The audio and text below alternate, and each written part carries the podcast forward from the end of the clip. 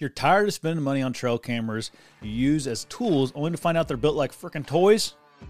Or you've struggled with unreliable, not-so-dependable cameras or experienced customer service that flat out disappointed you? I've been there. Those problems literally birthed Exodus 8 years ago when they shipped their first camera. Exodus had a clear desire to not only build elite products that enabled you to set it and forget it all season long, but also to back them like no other company was willing to, with an unmatched level of customer service and support. See for yourself why Exodus has over 15,000 satisfied customers. They've quickly become known for their 5-year no BS warranty, quality cameras, and best-in-class customer service. You heard that right. Exodus believes in their products so much, every single camera is backed by a 5-year warranty that includes theft and accidental damage coverage. Each camera is checked for quality control standards before it leaves their warehouse. If they wouldn't use it, you don't get it. Exodus is so confident you'll love your new Exodus camera. They're offering you, the listener of this show, 15% off your next order today. Just use code BTE. If you don't love it, get your money refunded in the first 30 days and just send her back. Exodus really has two excellent cell cam options for all budgets, and they start at just $179. Plus, you're 15% off there. You use the code BTE. They have competitive data plans that allows you to purchase a plan and use the data as you see fit. They want you to be in control. There's no annual commitment and no limit on how many cameras you can run on one plan. You can share cameras with friends at no charge, which makes the Exodus lineup a great option for hunting clubs and leases. There are no additional fees for HD photo requests. That's pretty nice. No additional fees for video uploads, and all cameras share data on a single data plan for easy management. See for yourself why so many have made the switch to Exodus and experienced the Exodus difference. Use code BTE to get 15% off your next order today. Now let's talk about ASIO Gear. It's a great option for whitetail hunters. They develop a premium line of bow hunting gear that will rival any other clothing on the market in quality. Plus, you got a lifetime warranty on anything you buy from ASIO, which is pretty nice. They have a super unique camo pattern and great technology in their garments to keep you comfortable in the stand. So visit ASIOgear.com, get you some premium hunting clothing. Also, I want to talk about Hunting Beast Gear, makers of the Beast Stand and Beast Sticks. In my opinion, the best option for a mobile hunter that's looking to pound the public land or just hop around on your private land. I don't hardly worry about permanent stands anymore on the few pieces of private I do have. I just use that Beast Stand and Sticks, and I got so good with putting it up, taking it up and down. I really feel comfortable using it in any scenario whatsoever. If you haven't had the experience of getting your hands on a Beast Stand and trying it out for yourself, go to beastgear.com, get your pre-order in for the stand, order you some sticks, and become more deadly this deer season. Speaking of deadly, gotta talk to you about Stealth Outdoors, makers of stealth strips, which is a great addition to any beast stand that you're going to buy, or beast sticks. It's a great addition for all kinds of stuff. I just put some on my bow the other day. Stealth strips really are a product that any hunter, whether you're a weekend warrior or a guy that hunts almost every day, really needs to take advantage of. The stuff absolutely deadens your gear to make it essentially noise-free. If you haven't checked out stealth strips yet, stop buying all the other crappy alternatives like the hockey tape and any other stuff you're trying to use to silence your gear. Get the good stuff. Get stealth strips. Visit StealthOutdoors.com. Pick you up some stealth strips. All my partners are linked in the description below. Go check them out. Hey, everybody. What's going on? Welcome back to the show. I hope everybody's doing good tonight. We got quite a few people on, 102 people already. So, nice. Yeah. How's Dan been doing? How has Wisconsin been? Got so much stuff going on. I had to give up sleep. I had to have some room. Well, what's new with you? Yeah. So a lot of hunting. Just been hunting every single day. We're going to release a kill video tomorrow.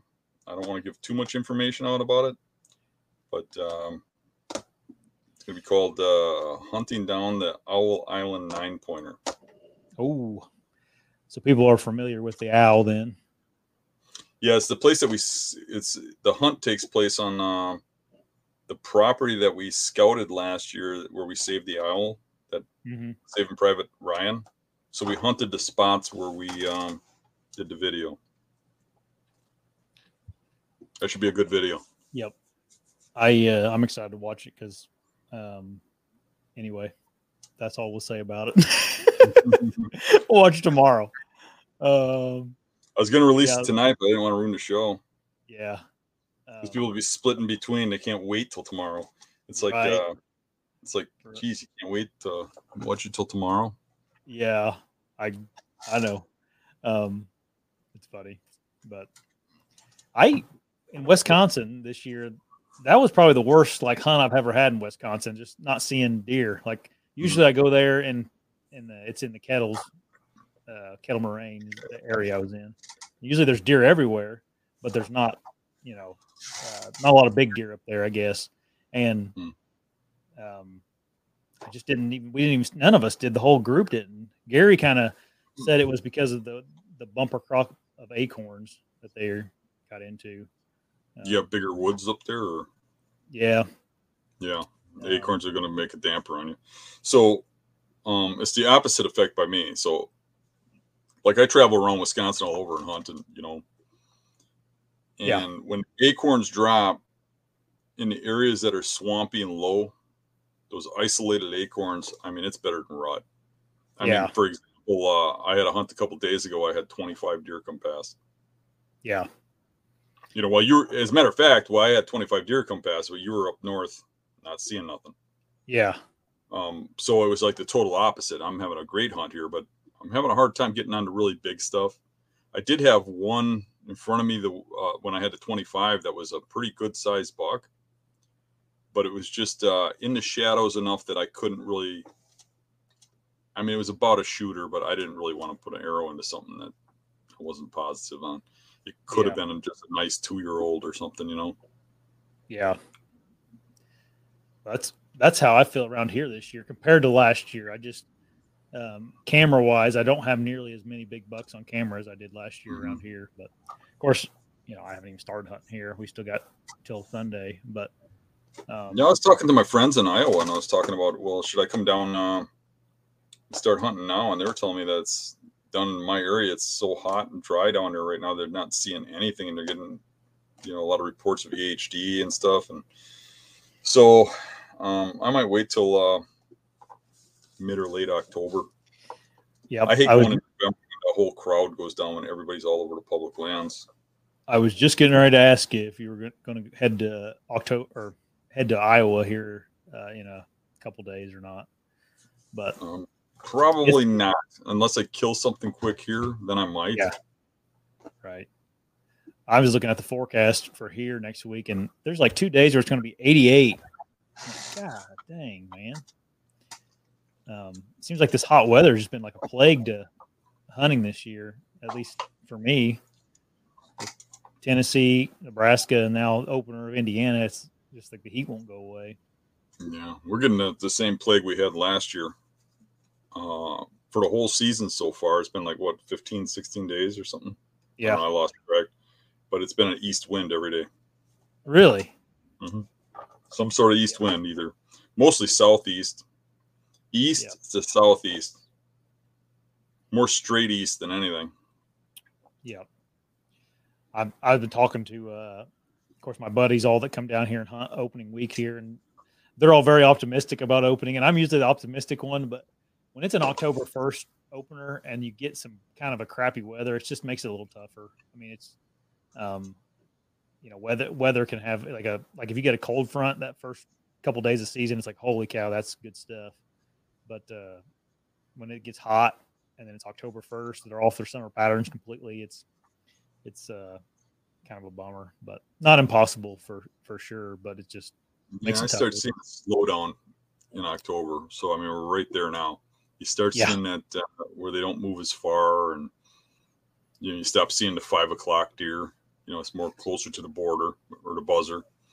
But I've still done well on a few giants the first week of October. Yeah. The second week of October is pretty hard. Yeah. Third week of October to start coming around again. Now I start seeing all that rut activity and stuff. Speaking of, and you'll see some of that in that video, that area where that hunt took place, for whatever reason, is on fire. I mean, I was in trees that had 6 scrapes around them. I had bucks fighting underneath me. I had a buck grunting, chasing a doe in circles. I mean, it was nuts. Dang. Opening week. Big, huge rubs all over the place. I've seen some rubs around here, but nothing, no scrapes yet. I've been, this time of year, like right before season, I start walking like our, because we got a lot of hiking trails on the public land around here, because national, just horse trails and whatever. And I'll walk those. And one, look at acorns, and then two, look for scrapes or just any kind of deer sign, and have not seen a scrape yet this year. Now, and I also have not seen white oaks this year. Holy cow, we are like dry of white oaks this year. We do have a bunch of chestnut oaks, but those aren't really any good until late season typically. But well, that's actually good. I mean, if you get too many acorns up by you, it's going to be tough to hunt those hills. Exactly. Yeah, I wasn't really. Lack of acorns is probably a good thing. I was just before I got on the ride home from the swamp, I was talking to Eric on the phone, which Eric is going down by you to hunt next week, right? Yes. We were talking about his hunt, and we were both assuming you had a good crop this year, and we were talking about how that's going to make things harder. So he'll probably be glad to hear that you don't have a good acorn crop. And I talked to, who did I talk to the other day? Oh, Jake Bush lives like straight east of me in Ohio. And I was like I'm struggling finding white oaks. And I texted him like, dude, are you finding white oaks over there? Just because he's kind of on the same, whatever you call it, latitude line as me. And I was like, he's like, no, he goes, I can't, there's hardly any. He's like, but the chestnut oaks are plentiful. So it must just be like the weather we had this year must have not been good for white oak trees, but. Have you ever noticed how the deer will go right past some white oaks to a certain white oak and eat at that one? I know what you mean, yeah. I just hope I can find one of them dropping. But it is what it is. That, like you said, though, I think it's not a bad thing if you can find an isolated one that's dropping and the rest of them aren't. That's like that can be money. You just haven't found it yet. It's the problem. I also haven't been like, I'm real leery about diving in places right now. Like I don't want to, I'm just walking horse trails and human trails. I don't like to get actually in where I'm going to hunt at yet. So I'll just do some midday scouting for hot, fresh sign on oaks and then set up and go from there. I have a good feel of like where big deer are in the air in certain areas. I just got to find where they're, moving daylight hours. If they are moving far enough, that's another thing makes it hard in early season is, just in general in the hills, and we've talked about this 100 times, but just in the hills, it's hard, a little harder to get within that like 100 to 70 yards from them, Sure is, So that's what's hard about when there is a bunch of oaks and you can't get close. You know what I found about hill country is to get into that movement range for a mature buck where they get them set up so good that you have to have that pre-scouted. Yeah, you have a struggle getting into those positions when you do a road trip or you go to someplace new and you're hunting it the first time. That hill country's tough because they set up so well to watch, smell, or hear you or whatever. They always catch you off guard. Yeah, but if you pre-scout it, find where they're at, and then you have a setup. And like I was talking to Eric about the spots that we hunted when we were down by you when I came along. And I was telling him he should go revisit those because we had tweaked them. We figured them out, but we already, by the time you figure them out, the deer was wise to us. But now he knows how to get into them. So I was telling him he should hunt 3 spots that were really good, and give those a shot. Do you think mornings are going to be like what's your opinion on mornings when it's hot during early season? If it's hot, I think you'll do good. Yeah. Yeah. It's easy for me. You get those cool mornings, and they just don't move until later in the evenings in that heat. If it's really hot, the morning should be good. It's hard to get any kind of movement in the mornings in October, but those real hot days, I do think you'll have morning movement. Yeah. I've been noticing a lot of deer movement, or maybe deer going back to bed at like 8:30, 9 o'clock right now, which it's in the 80s right now here. So Nebraska, they were moving till like 9 o'clock in the morning, but it was like 100 degrees. Right. Right. So in the morning it was actually nice out. Yeah. Yeah. It's tolerable. Right. Because it was into the 80s well after dark. Right. Oh yeah. So the mornings, right. They just had a later movement period. Yeah. It's easy for me, being in my home state in the mornings, because I got 100 different spots I can go to. But I feel for those guys out of state, coming down here. And obviously I'd help them and all that, but it's tough hunting mornings when you're not real familiar with the spots. It's like Eric had a particular spot that he was sent me today to look at about a morning hunt, and I was like, "Oh yeah, that'd be a good spot." I'm like, "You got to cross a river to get there," and he's like, "Oh man." I'm like, "Yeah, you can do it. It's just got to do it in the dark in the morning, So not that it matters if you get wet right now, because it's going to be. When you need mealtime inspiration, it's worth shopping Kroger, where you'll find over 30,000 mouthwatering choices that excite your inner foodie. And no matter what tasty choice you make, you'll enjoy our everyday low prices, plus extra ways to save, like digital coupons worth over $600 each week. You can also save up to $1 off per gallon at the pump with fuel points. More savings and more inspiring flavors make shopping Kroger worth it every time. Kroger, fresh for everyone. Fuel restrictions apply. Another day is here, and you're ready for it. What to wear? Check. Breakfast, lunch, and dinner? Check.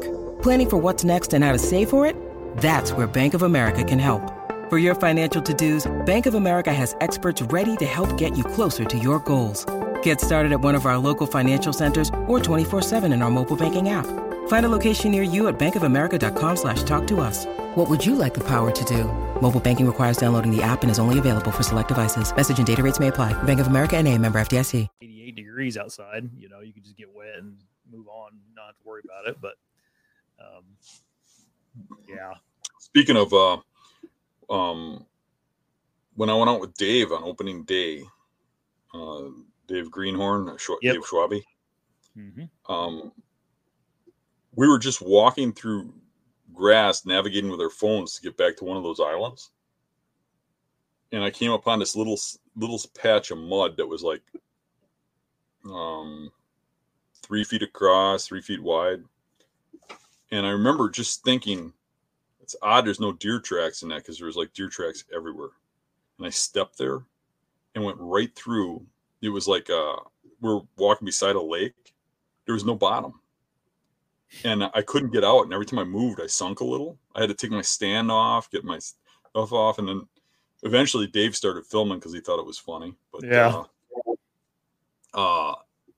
there was literally, I could feel my feet in water, and every time I'd move, I'd go down a little more, and I couldn't pull myself out, and I literally could not get out. And what I finally did was I broke off some trees that were dead that were next to me, like some elm trees, put them across, and pulled myself out. I only went through to my waist, but I was thinking, man, if that was like somebody heavy or something, or older, you'd really have an issue. Or if you hit that in the dark and you were alone, holy crap. Yeah. There was a spot I was going to down or up at Gary's, and they told me the same thing. They're like, "Do not walk right here. Like, this is dangerous right here." So it must have been one of those type of areas.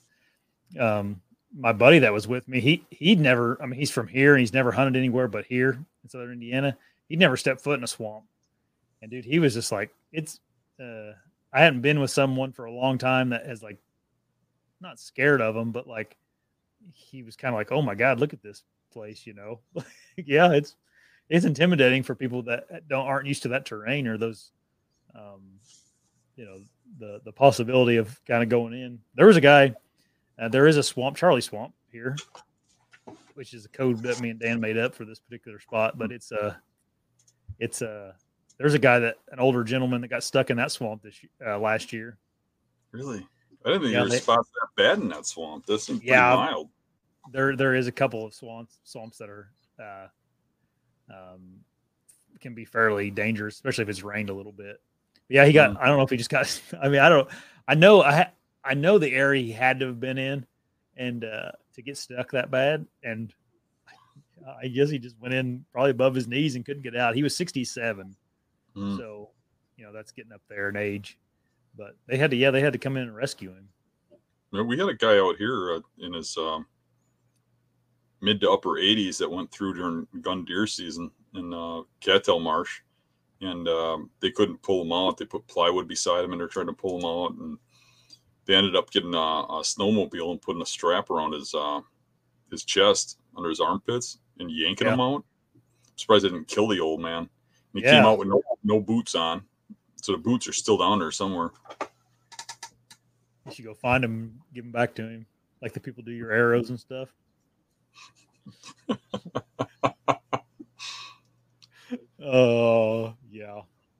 I don't know. I haven't been in that swamp this year, Dan. Someone texted me the other day and asked me about if I'd been in there this year and how it looked. I'm like, I haven't been in there. I need to go in there. You can hunt early. Yeah, we have deer reduction zones. Surprised you ain't doing that. Yeah, I've been thinking about it real hard. It's about an hour drive from here. Obviously now I probably won't, but heck, I drive about an hour every day.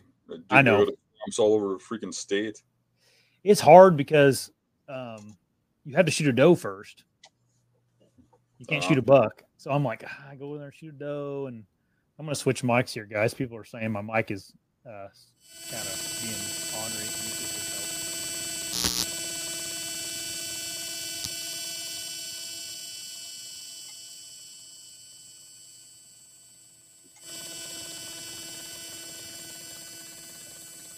All right, we're just going to go back to this now, right? Nope, no good. Test. Can't hear me? It's some sort of background noise. Really bad ever since you started messing with this stuff. There you go. About now? Okay. There you go. Sorry, guys. My wife texted me and said my mic is being weird again. Right. But it was weirder than Rick. That's weird. I don't know what's going on with it. This is a good mic. I don't know if it's the cable or what, but I'm going to have to figure it out one of these days. I think it's tolerable, though. Mm. Yep. Rick doesn't sound like he's been hunting much. No. Mm-mm. You guys got him working too much on the hunting beast? I don't know. He came back from Nebraska, and he said he's got Lyme disease, or he's got this, or he's got that, and he's getting tested for all this stuff. I think he's just sore from walking so much. I don't know what's going on with him, but he's been out a little bit. But yeah, he sent me a picture of about a 70-inch buck or something that he passed. Is he hunting conservancy?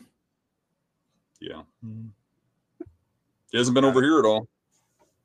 Yeah. Oh, well. He likes to come out and scout. Doesn't like to hunt. Which is okay with me. I just go out there and kill him for him. Yeah. I hope he gets one this year. I hope he gets a big one this year. Yeah, it'd be nice to see that happen. You guys got a lot of motivation. You guys got a lot of time. You got to like February. I don't have as much time this year. I got the 16th is when we're having the baby. And from there, it'll just be kind of play it by ear, and hopefully everything's going well and I can be able to get out. But you never know with that kind of thing, I love having kids. I love the process after you have kids. I do not like the process of having kids. It's pretty stressful for me. But all you can think about is what can go wrong, not what's going to go right. Here, Dan, is this better? This mic? Can you hear me now? Yeah, you're a little better now. A little louder. Okay. I changed the settings, so should work. Hopefully I'm not going in and out. But let's see here. We can you guys, if you got any questions for us tonight, let us know, and we'll try to answer some tonight. We probably won't go for an hour and a half because, Dan, what time did you get up this morning? Probably 2 o'clock, 3 o'clock. Yeah, something like that. 2. You want to talk about what I forced your hand into doing now? Something I've been regretting. I've been like dreading talking about this to everyone, but yeah, just be straightforward and honest. And yeah, no, it's not that. A big deal. No, I just well, we can like start from the beginning about kind of like how we've been doing this for 2 years now. Essentially, this is this would have been our third deer season doing this.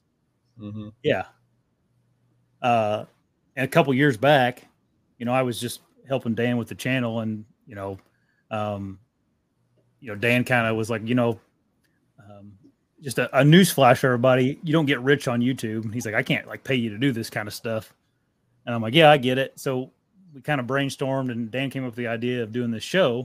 And he's like, you can have the income from it as payment for me to, for helping Dan just put my crap on Dan's channel on the Beast, like my hunting stuff. And so that's what we have been doing the last couple of years. And then obviously this summer, I quit my job to try to make this thing happen full time, and just been wrestling around for a couple months about how to make it grow and stuff. And I've just felt like I need to put my stuff, my hunts and whatnot, on this channel.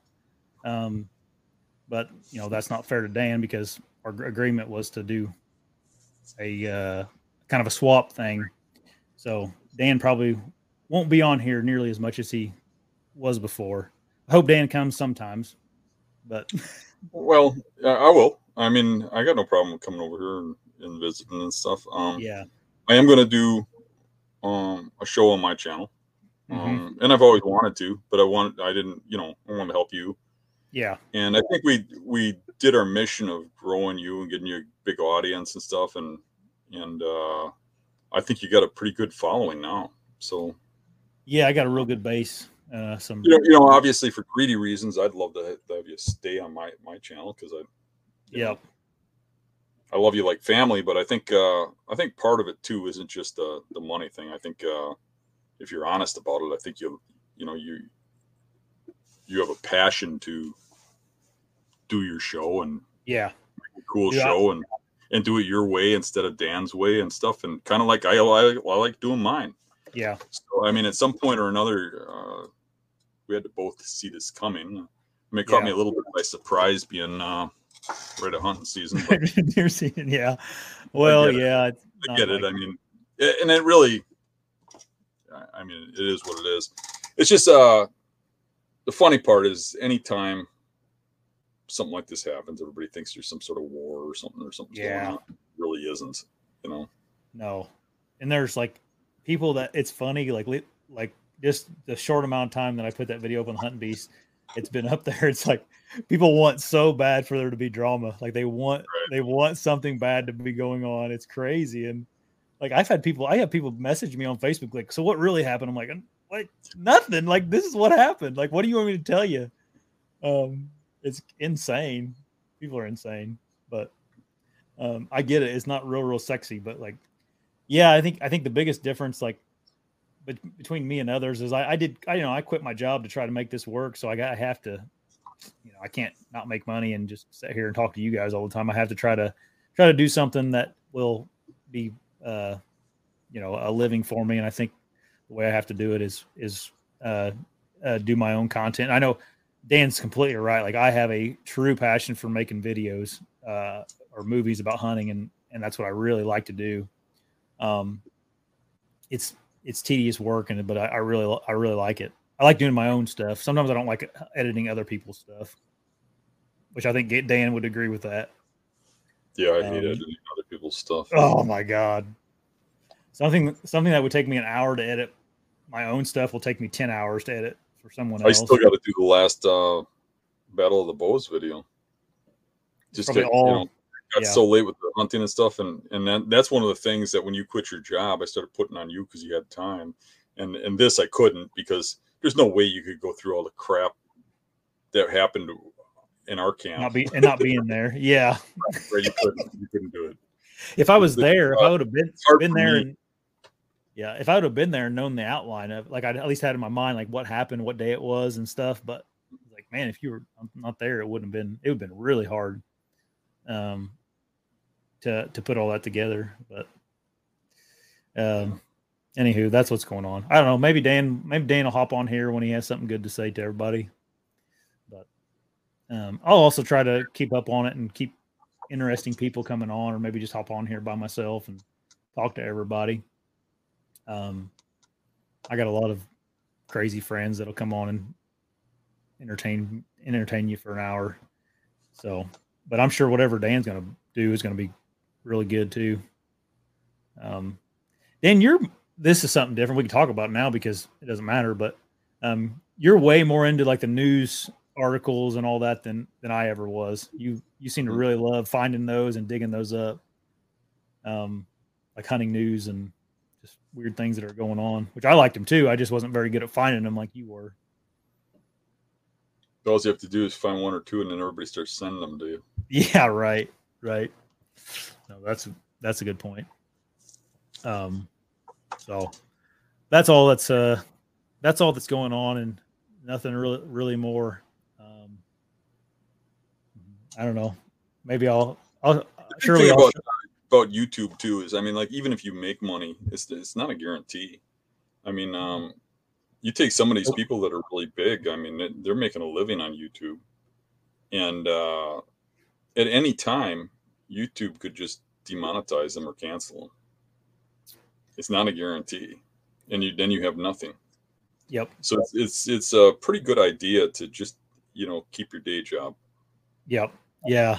I'm really taking a risk here. And even with me, I still work for my other company. Like, I do consulting work for them. Mm-hmm. I even put that in a vlog I did the other day on my channel. Just, I showed me in a freaking suit and tie doing a video conference with them. I do it every week. I still do stuff, but it's not, I mean, people do it though. People make a living on here, but it's hard. It's extremely hard. And I didn't feel like, for me, at least starting off, like initially, if I wanted to do it, I had to at least commit a few years to trying to make it. Cause I don't know if doing it part-time, like, I don't know how Dan has done it to where, other than Dan had a pretty good following, I think, kind of before he even started YouTube, but I don't know how a guy does it part-time and, gets enough content out, has enough time to edit and all that, unless you don't have a family, unless you just want to, go to work and then come home and do that. But I actually got a few messages today, probably just because I put that video on the Beast about some people were like, I kind of want to quit my job and do YouTube. I was like, oh man, I don't know. But the number of people applying for jobs at the shop I work at, I think everybody's probably doing YouTube or something. Oh, really? Work no more.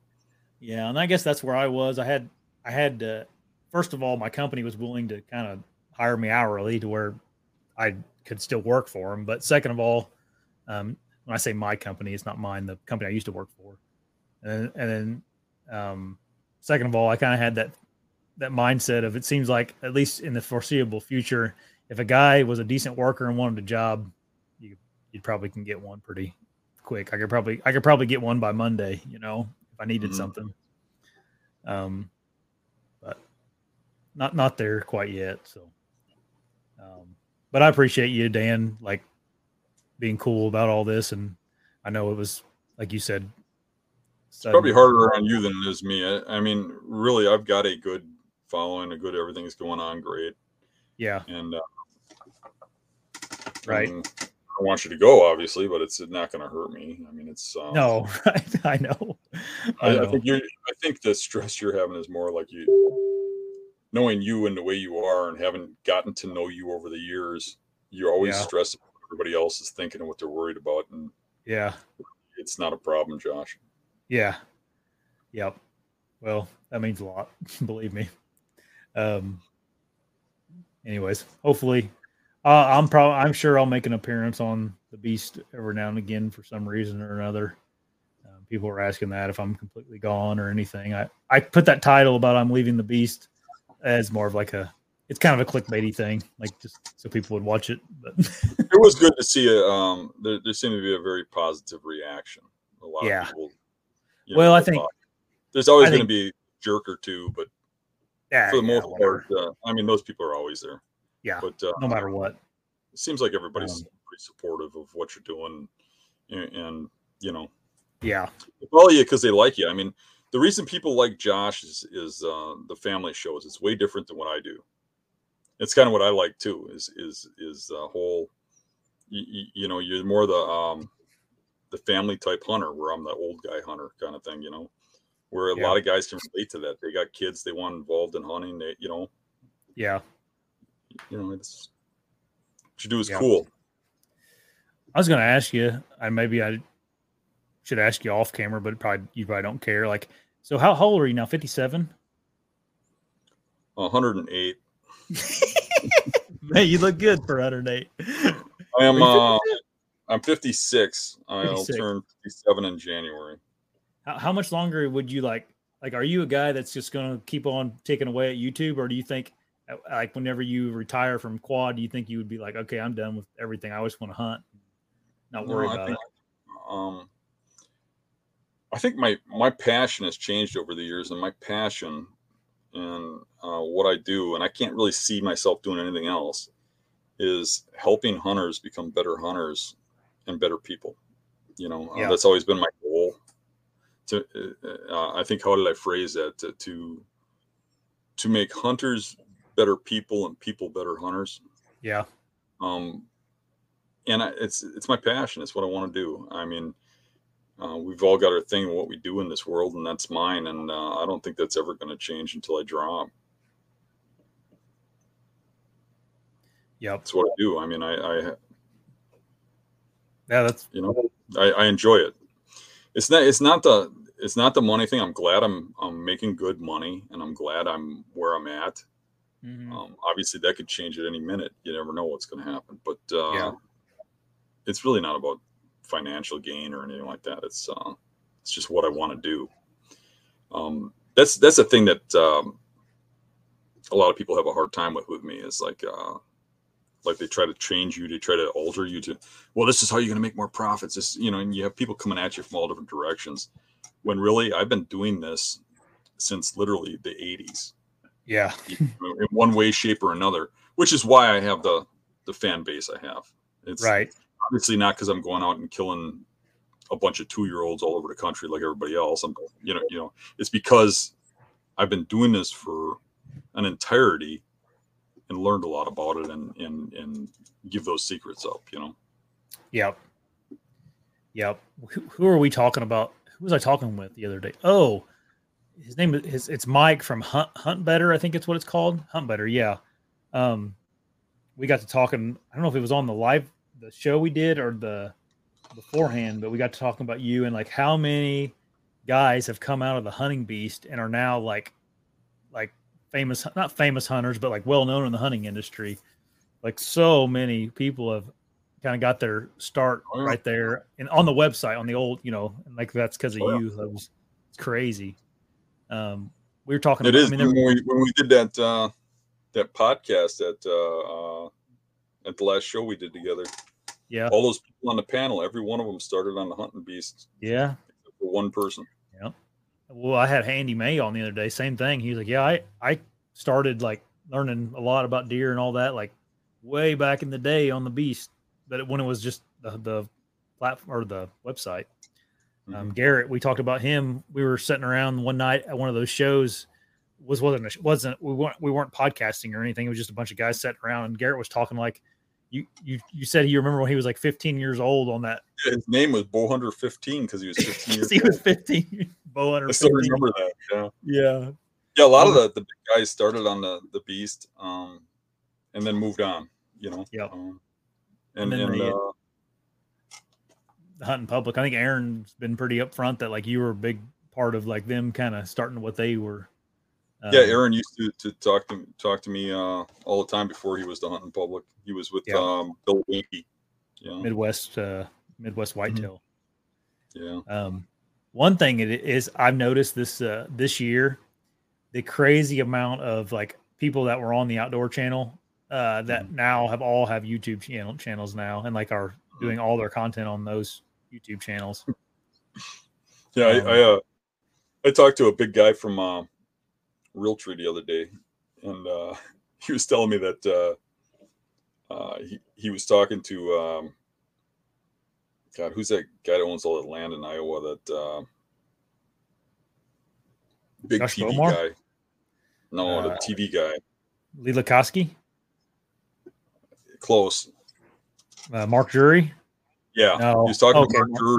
Yeah. He said he told Mark. He says, "Hey, I just had a conversation with Dan Infalt about this or anything," and he went off on him. He's like, "Dan Infalt, these guys think they're going to change the world, make all kinds of new hunting." I was laughing my butt off about what he said. But oh my gosh, they're probably frustrated because everybody's going to the YouTube now. You know, it's like losing all their fan base, and it's not that. It's a changing tide. I mean, what we're doing and people like me, it's kind of a trend that we started a while back that's now really starting to take off, is that you can shoot these things on public land and anybody can do it. Yeah. You don't have to own this huge ranch. So it's not really like we're stealing anything from those people or whatever. It's just a whole different type of hunting.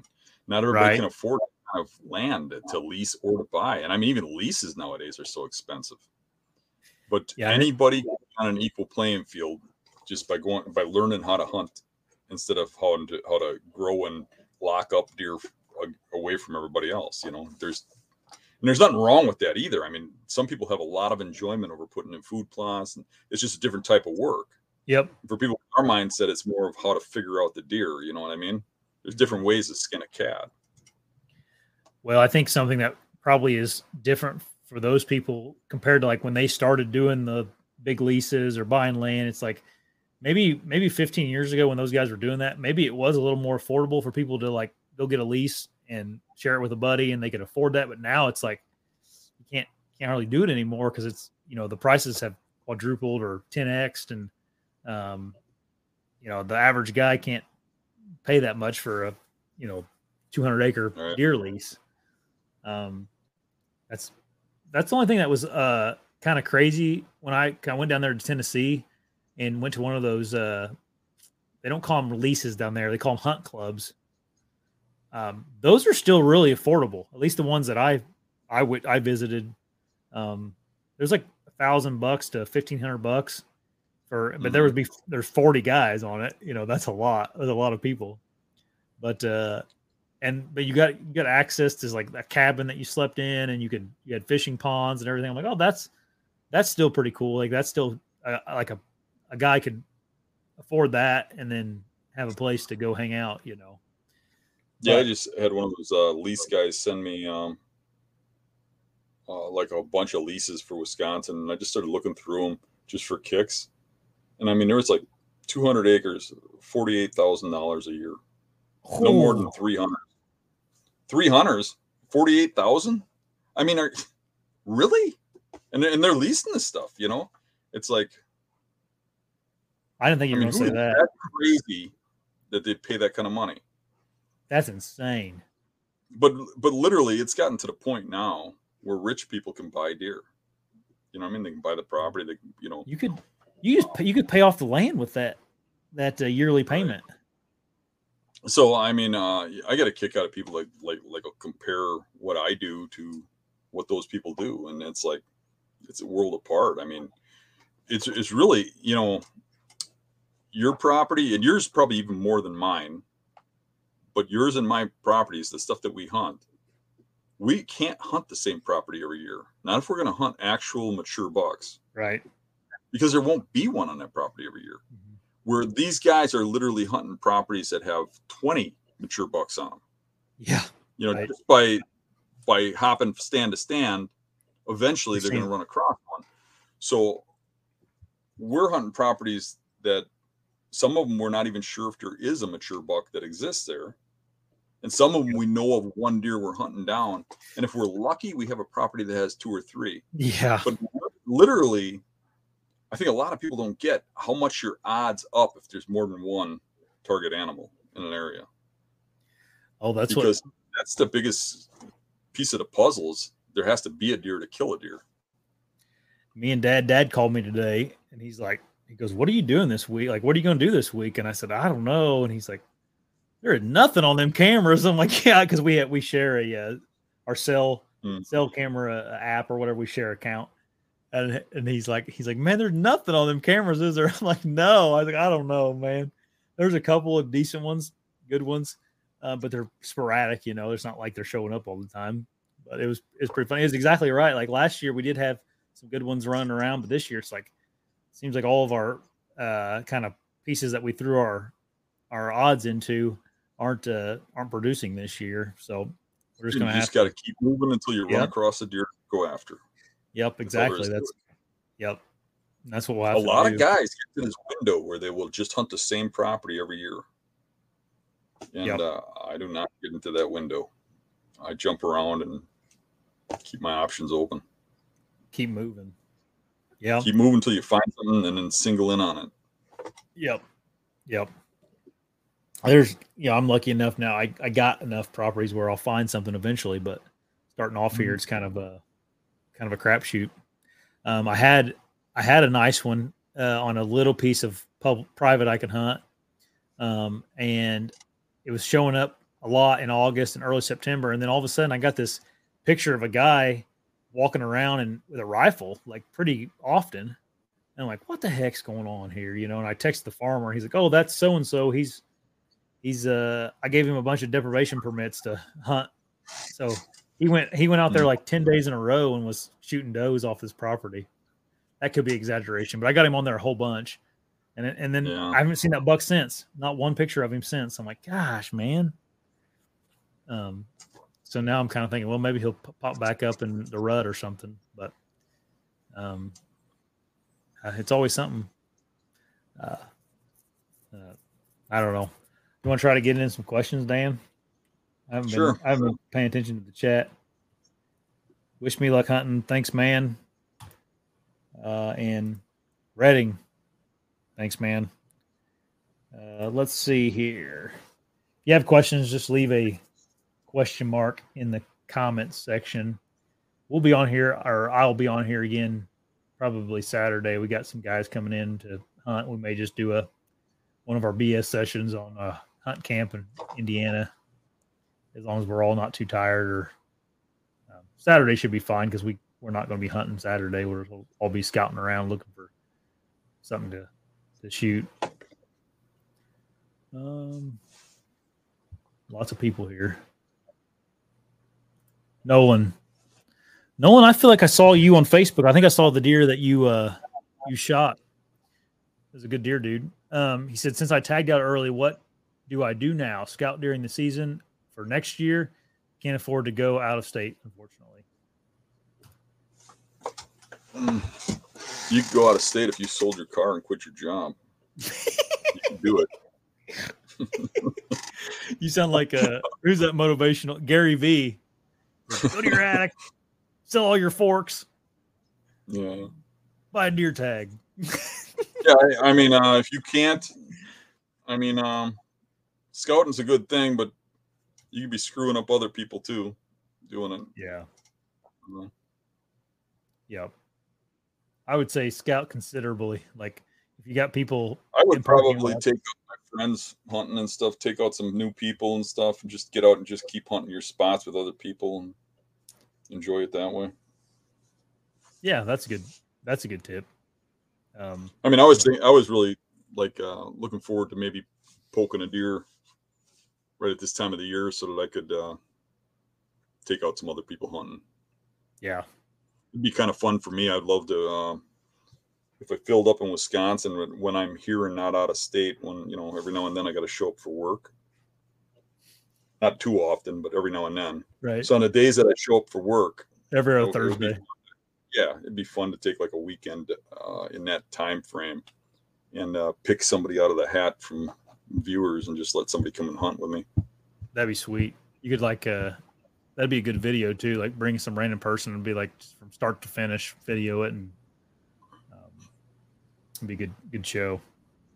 Dakota. We could do tests.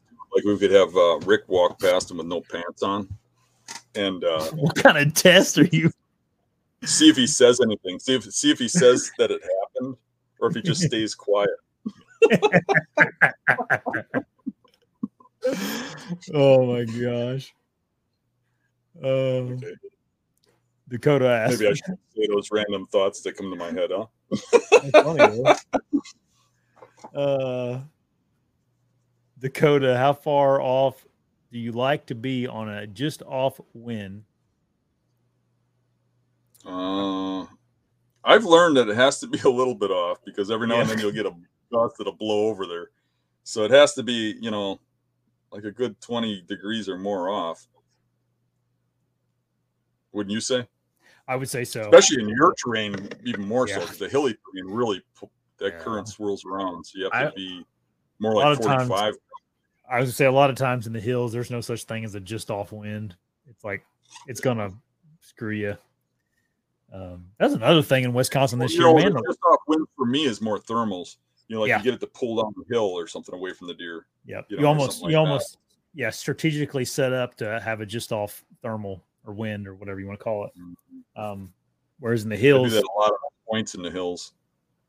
Yep.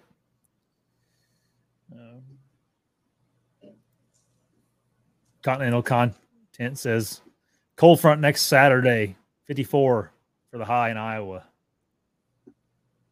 That's pretty chilly, Dan. Nice. Let's see here.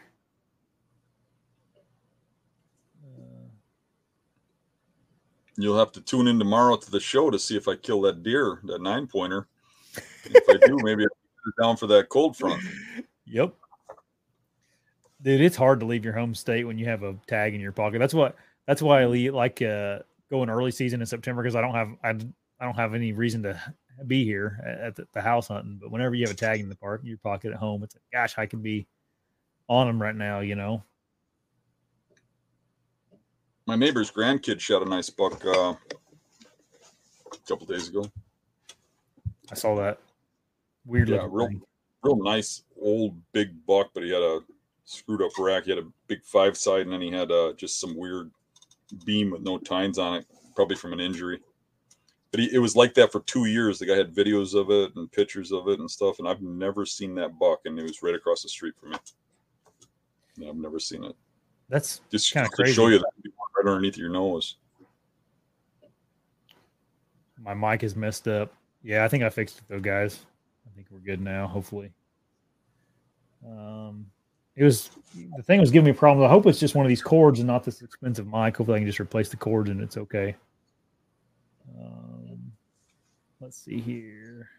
A lot of people tell me my mic was messed up a little bit ago.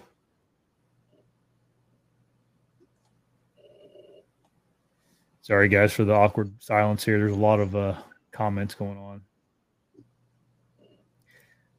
Twigs Angling asks, how many sets has Dan set so far in Wisconsin this year? I don't know how many days has there been in the season. So I didn't hunt 2 days, but I did hunt one morning. So however many days it's been in the season, minus one.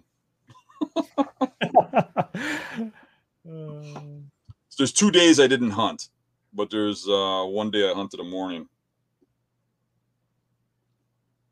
So most of them. Yeah. Just about every evening. Okay, Kyle, I guess we'll answer this. I don't like these sappy questions.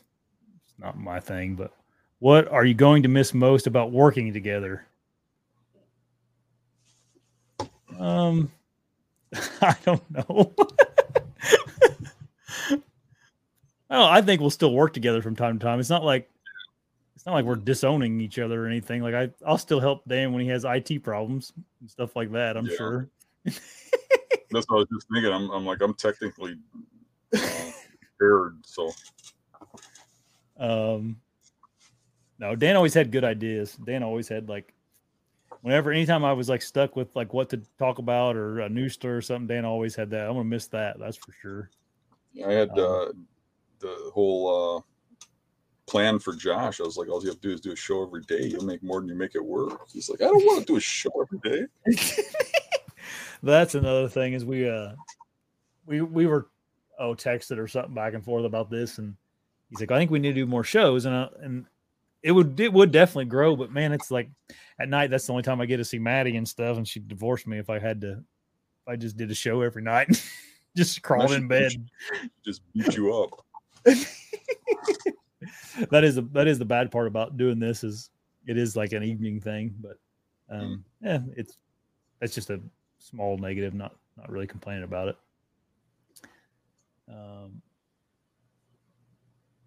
Let's see here. Nate, okay, this saddle thing. People have this conspiracy that I'm going to start being a saddle hunter.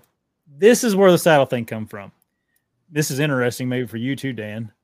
You always hunt out of a saddle.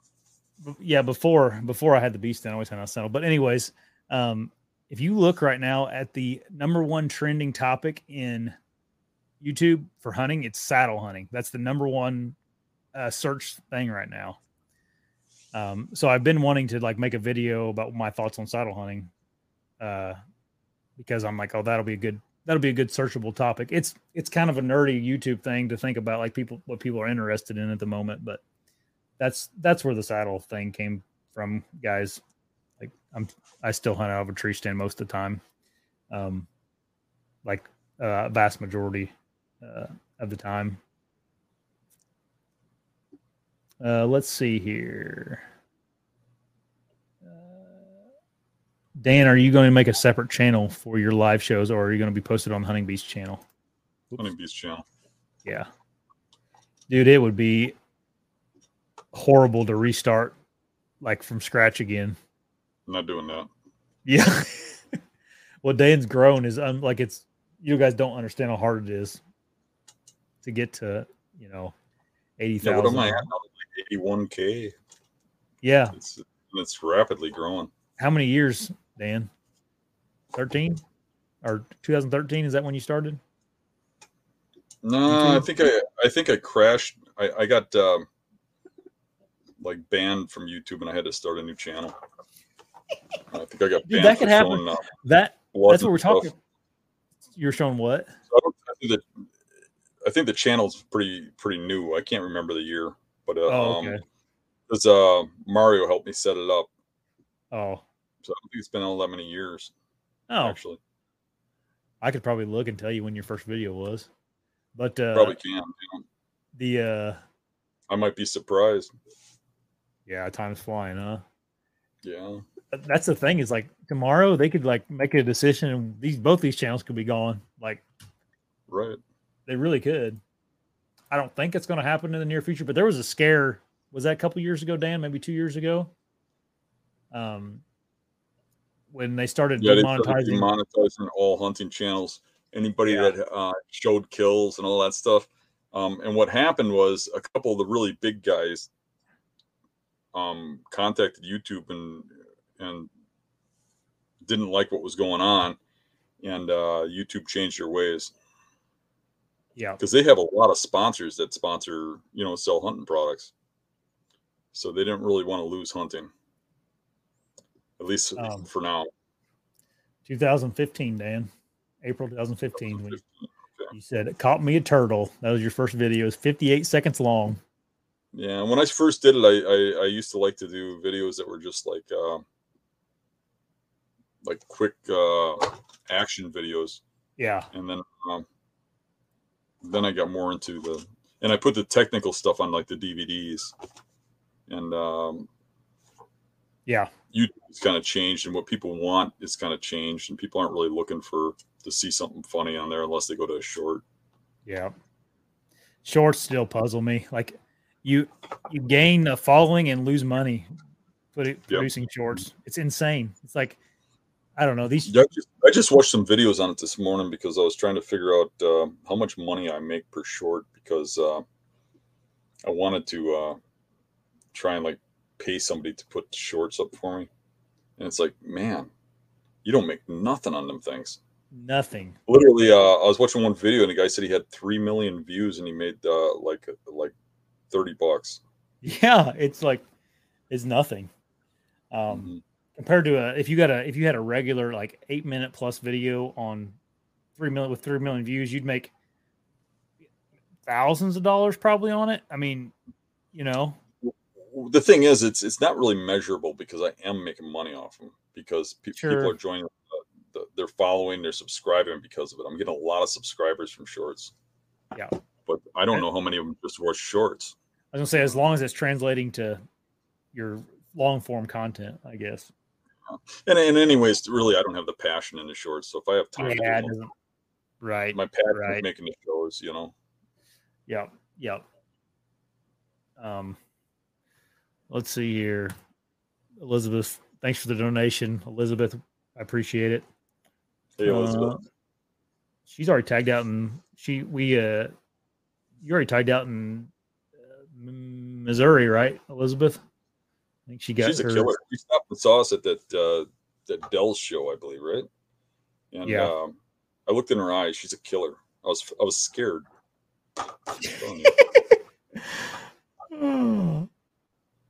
Let's see here. Are we going to still do Battle of the Bows type stuff? I am. It's totally up to Josh if he wants to continue to be involved, and how much he wants to be involved, and how much time he has. Yep. As long as I get invited, I'll still show up. As long as we don't go hunt Michigan again. I hate Michigan. I'm kidding. Jeez. You have to do a short on that one. I hate Michigan. That was for Dan. Lose buddy. I mean, Dan. I get more requests to go to Michigan than any place else. Me too. I mean, me too. Almost daily, people are like, "When are you going back to Michigan?" How often do you burn spots by posting your hunts on social media?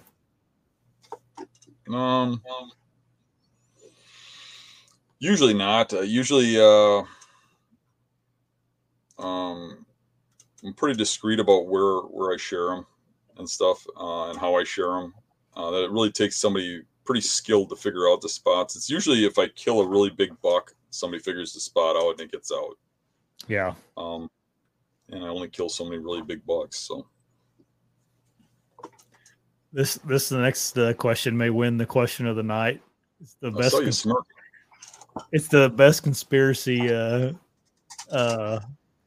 theory that we've had so far with me. He says, "Is Josh going out on his own so he'll have time to finally finish Dan's pole barn?" Come on over, man. I actually, right before I went to Nebraska, I fired the guy. Oh, really? Mm-hmm. Which is hard because he's a friend of my brother's. Yeah. But I had enough. I fired him, and Eric's going to get the job in the spring. Oh, nice. Nice. Mm-hmm. Yeah. You guys, those contractors, they kind of quit working after October, don't they? In Wisconsin, seems like. Well, they do by me. Maybe you're there. But... I don't have time for the crap, and I need a place to put my stuff. I just filled the pole barn with the stuff and said, "You're out of here."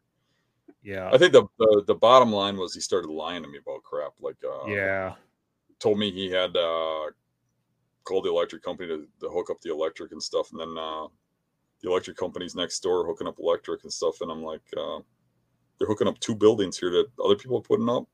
So I walked over and asked him, "When are you coming over here to do this one?" And the guy's like, "There's no order for you."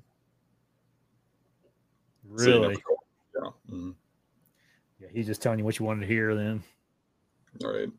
I think he was probably waiting because he knew if I didn't have the electric, then I still needed him because he really wanted to do the concrete work because that's where he makes his money.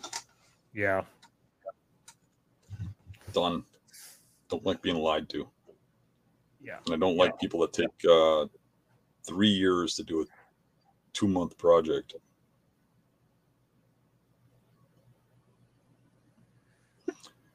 But you could just come over and finish that barn.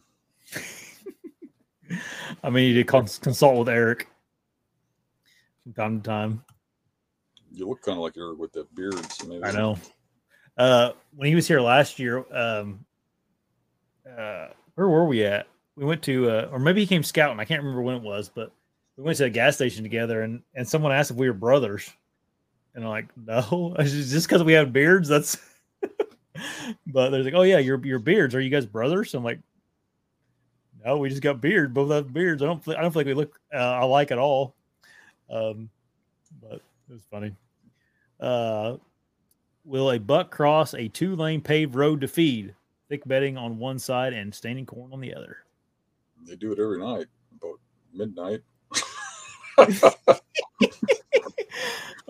seen them do it in daylight, but not too often. I mean, if it's a heavily traveled road, it's usually after dark. But obstacles like that are usually the stopping point. Like, I want to hunt them on the side that before they hit that obstacle, whether it's an opening, a road, or any of that stuff. They use that cover to travel through things. I mean, even when you're looking at open areas, I'm usually looking for cover, for low areas, for ways for those deer to get through, stealthy. And then I want to hunt them on the side of the cover where they're coming from, which I know what the guy's getting at. Probably can't hunt them on the other side of the road. But, yeah, it can be an obstacle. Yeah. Okay. Let's do a few more here. Outdoor Adventures. He says, do you in season scout with the wind in your favor? Do you think about wind a lot when you're scouting in season, Dan? If I'm going to hunt it right away, yeah. So if I'm in season scouting, absolutely, because when I scout in season, I'm planning on hunting it as soon as I find hot sign. So yeah, I don't want to blow the deer out of there. No, I was even thinking about today when I went into hunt. The way I got to get into the spot I got to hunt, there's no way I can do it without my wind blowing in there. But my wind's blowing in there from, I don't know, 1/8 of a mile to 1/4 of a mile away. But you're thinking, Man, my wind's blowing right in there. But I think that if you can get by fast, I think you're still good. But I think as far as getting your scent in there close or something like that, yeah. Jason, Dan is not shooting an elite bow. Do not. A prime bow. Yes, what kind of elite bow are you shooting? I said, it's a prime. Prime.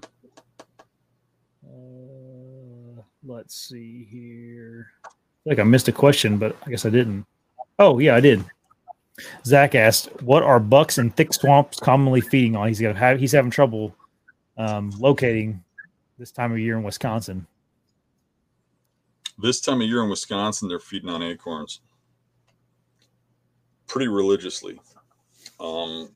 That's going to end in a week or two. And when it ends, they'll be eating everything that's green. They'll be eating stinging nettles. They'll be eating orange julep. They'll be eating every green plant you see in the swamp. And really, if you concentrate on a type of plant that they're eating on, you'll drive yourself nuts. You got to figure out where they're at. You got to look for the browse. You got to look for the travel patterns. And you got to look for where they're bedding. And not really worried that much about the food. Food's important, but it is not the main thing. You're going to have a hard time determining what they're eating. Deer are like eating machines. They go through the woods and eat everything in their view. Yeah. They just eat just about everything. Okay. Zeke has a really good question for you, Dan. He says, Dan, you seen any yearling bucks or basket rack bucks? He says, Zeke still has a Wisconsin tag and a thirst for blood. Well, if I get a kill down, I'd certainly take him out. I mean, you in my area? If he's in my area, let me know. Maybe I'll take you out and get you on something. I mean, been seeing a lot of deer, that's for sure. The worst I felt about all this was Zeke's dad, James, said that Zeke was pretty upset about this whole situation. He said he was pretty devastated, but it made me feel bad. Tell him you'll have more content. You can watch me and he can watch you. Yeah, we'll be around still. Let's see here. It's a small river. I'm just going to go skip a couple questions if we've already answered them. Pharrell asked, what guests do I have scheduled? I don't know. I'm kind of a fly by the seat of my pants, guys. I'll have I'll have some people on though. Let's see here.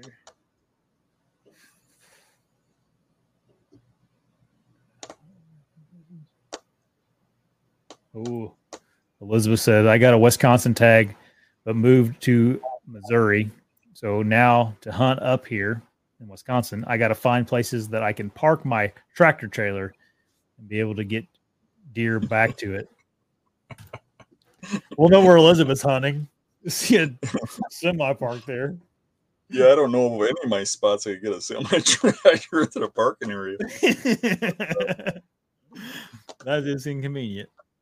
Can't you just like haul a car up or rent a car or something? Yeah, you could rent a car. Something else you could do is depends on how hard she has. Semi truck. Right when she's traveling. Oh, because she comes through on the road. She's here. She's on the road. Yeah. Yeah. When she's driving through. Yeah. You know what I would do, Dan? I'd buy me a little motorcycle, put that in the back of your semi, and just buzz around on that thing. If you're into that, if you know how to drive a motorcycle, I think that'd be fun. I thought about that. On out of state trips, whenever on the road with your hazards on, everybody will just think you're delivering or something. Yeah, I've thought about that like a lot lately about out of state trips. Whenever you go with a buddy or something, and you don't want to drive separately, it's like if a guy could like get some kind of little bitty motorcycle that would that's street legal, taking that with you, that way you can go to different spots. And I wanted to get the short bus. Make a living quarters in it. Yeah. Make that into like a camper and just drive that around and hunt out of it. 8 miles a gallon, and they break down 5 miles. But other than that, it'd be cool. Cost you like $407 to fill the tank up with gas. Let's see here. How are we going to keep up with the raccoon drama? I don't know. Dan puts it in the video sometimes. There'll be plenty of raccoon drama coming.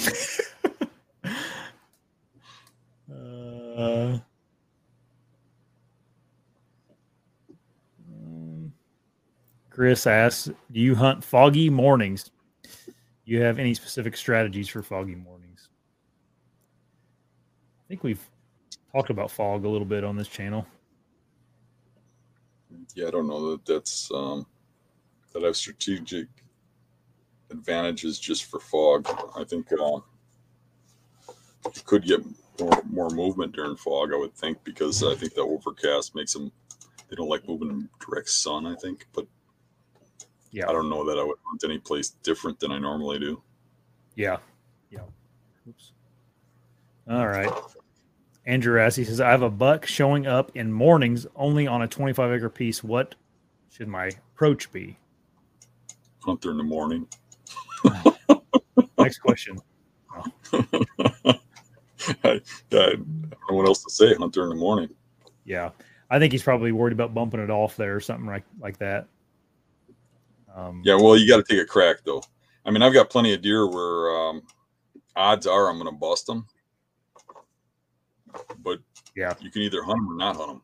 So you go in and you take a crack. If you kick them, you kick them.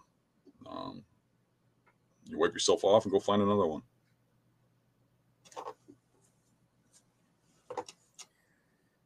Sometimes you don't even kick them out. I mean, we have, in the video we're releasing tomorrow, we hunted the same spot 3 times, and the 3rd time was the charm. Yep. That's a pretty unique scenario though, right? Yeah. Yeah. That happened. Yeah. It is a unique scenario because, if you look at the stats from my big kills, I mean, most of them are first sit, but but it happens. I mean, you get a deer that's in an area that they don't want to leave, and yep, pays the price for it.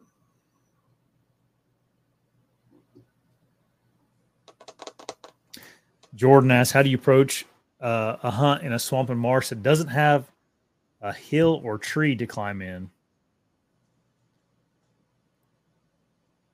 Ground tactics for the marsh.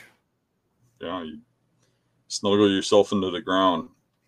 Basically, the way I go about hunting is I figure out where that deer is, and I figure out where I got to hunt to be within range to kill him. As close as I can get within sound, scent, smell, all the senses.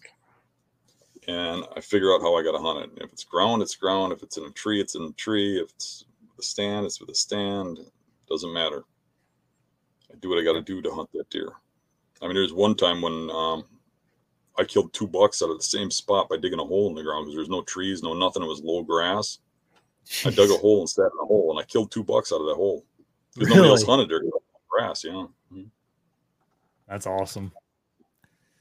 It's like a African ground blind. I think that's what they do. They dig holes, and I mean, they put a ground, you know, they put a little mound over it, but shoot them out. Out of the ground. I got a lead from a guy at work who was telling me that this old guy, he kept telling me about this this big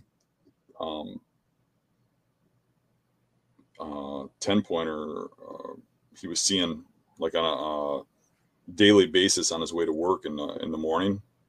You know, like he'd get to work like an hour after daylight, and he'd tell me, "Oh, that buck was there again. You should go hunt it." And it was a spot that I hunted. It was the back side of the property. He goes, "I know you're in there. You should go over there."